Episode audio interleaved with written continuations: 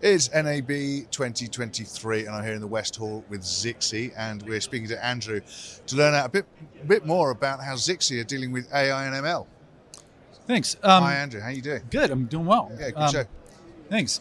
So uh, I'm responsible for a thing we call the intelligent data platform. Uh, Right. And one of the things we really we think is a huge opportunity right now is um, basically the avalanche of QoS data that Yeah. our customers are dealing with in broadcast media operations, and there is just an overwhelming amount of alerts and errors, and then just sort of mundane QoS data that is ignored largely, uh, It's just not because it's used too for much, anything. and Yeah. they don't know what they don't No. you know uh, and yet there are there's a lot of resources and money spent on um, figuring out when you know outages and failures occur figuring out well whose fault is it what happened right Yeah. so sort of the root cause analysis process And preventing is- it happening in the future. I right guess. Yeah. it's a hugely you know it costs a lot of money to Yeah. figure these things out Yeah. and to improve systems and yet there's and there's a ton of data that can be used to help with that uh, Yeah. and yet it's being ignored because it's just too complicated and there's just too much of it and there's Mhm. right so we think there's a huge opportunity in finding patterns in the qos data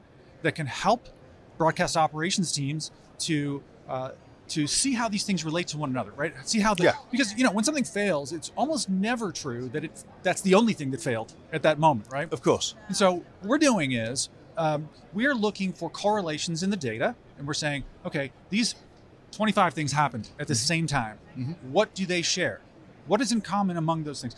And um, you know, showing that to our users, saying, look, you you may think you've got a you know content error on this particular, let's say encoder, but actually turns out there were many of them that happened all at the same time. So it really isn't that encoder; it's the network link, right? Yeah. yeah. So because they're all shared that particular network link, uh, we found a right. common denominator. we found the common denominator, right? Yeah. So we call that multi-object correlation analysis, and uh, we think that's a hugely valuable part of our platform.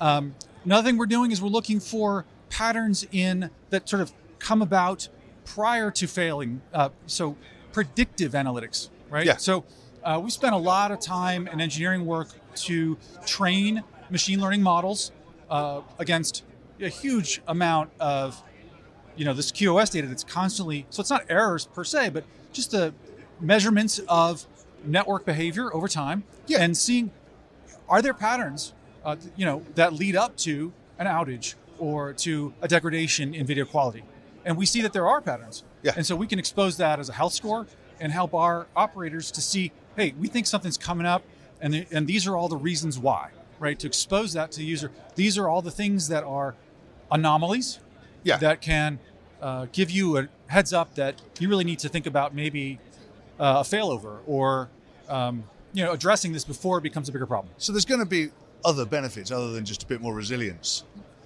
Well, you know, there's there's more resilience, but there's also, as I was saying, the, the root cause analysis process is Yeah. way faster, right? If you already know what that common factor is, Yeah.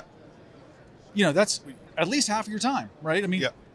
if you're if you're looking through manually a ton of data trying to figure out, man, you know, what is the thing that these did all these are these things related to the? That's a hard project to do manually. Yeah, yeah, yeah. Lengthy. Um, yeah, and our customers tell us, and you know, in that they can spend, you know, hundreds of thousands of dollars a year per broadcast channel just doing this very sort of tedious task of figuring out are these related and whose fault is it. is this a standalone product or is it something that people It's bolt part- on if they're it's your a- customers already? Or It is, um, it's part of ZenMaster. Yeah. Okay, so uh, it is a distinct component of ZenMaster, Yeah. but it. Um, so our intelligent data you platform need to is be a, a, a Zen Master customer. You do. Uh, you do. Customer So before you want it's this. it's a Cool. it's a key part of that, and it, Yeah. it you know it is a, it, all the ways that we and analyze the data. That's what we call the intelligent data platform, and it's a, a major component of ZenMaster. Yeah. So people who want to come to NAB and talk more about in the, the, the Zen Master and the uh, Intelligent Data Platform, they're coming to West Hall Stand.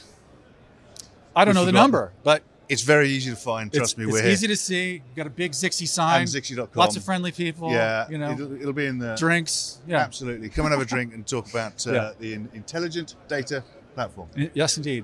Great. And for everything else that we're doing at the show, including some some other videos that we've been doing on the Zixi stand, uh, please go to kitplus.com.